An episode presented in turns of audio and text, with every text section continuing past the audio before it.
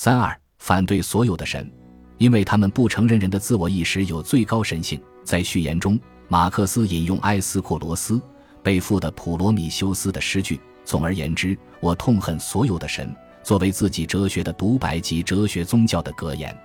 从马克思的文章中，我们可以看到以下思想：第一，神也许存在，问题在于这个神是什么样的神。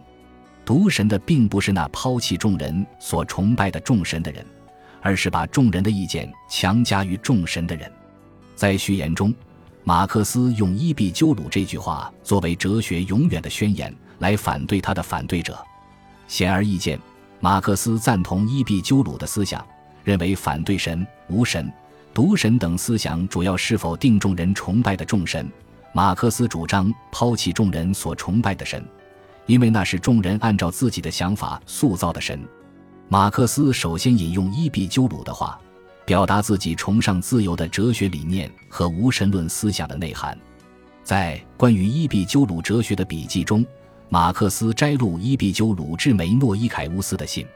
伊壁鸠鲁明确地说，众神是存在的，但众神并不是众人所想象的那种样子。众人所想象的，并不是众神的本相。也许在伊壁鸠鲁并不否认神的存在，关键在于这个神是什么样的神。在伊壁鸠鲁看来，众神避开世界，居住在世界之外，对世界漠不关心，与众人毫无关系。第二，人的自我意识和神一样有最高神性。马克思引用了普罗米修斯的自白，表明自己痛恨所有的神。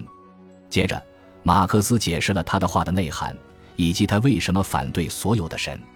马克思既没有论证神的存在是荒诞的，也没有要挑战神，选择站在神的对立面，而是认为这种众人所崇拜的神否认了人自身的神性。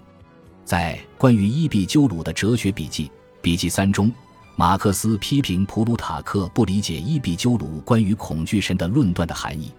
马克思用大量篇幅进行分析。他指出，人们恐惧神，认为神能赏善罚恶，是因为人沉迷于经验世界、现象世界，违背了自己的永恒本性。人一旦抛弃了自己的永恒本性，必然会被孤立在经验中，人会感到孤独和无助。并且会把自己的永恒本性当作自身以外的经验的神。马克思揭露了众人如何造神，也揭示了人的永恒本性就是神和人如何忘记自己就是神的真相。在哲学笔记中，在不同的背景下，马克思还有相应的论述。我不得不大篇幅引用马克思的原话来进一步说明这个观点：神是一切美好事物之父。这一论断的哲学含义在于，这不是神的谓语。但善的观念就是神性的东西本身。当伊壁鸠鲁在人的身上，在他的直接同一性中，在感性中发现了这种无差别性，无论是理论上还是实践上；而在神的身上发现了像虚空一样的纯粹的宁静时，他是始终一贯的。善的观念，美好的东西本身就是神性的东西。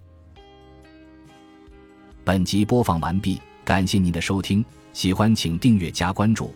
主页有更多精彩内容。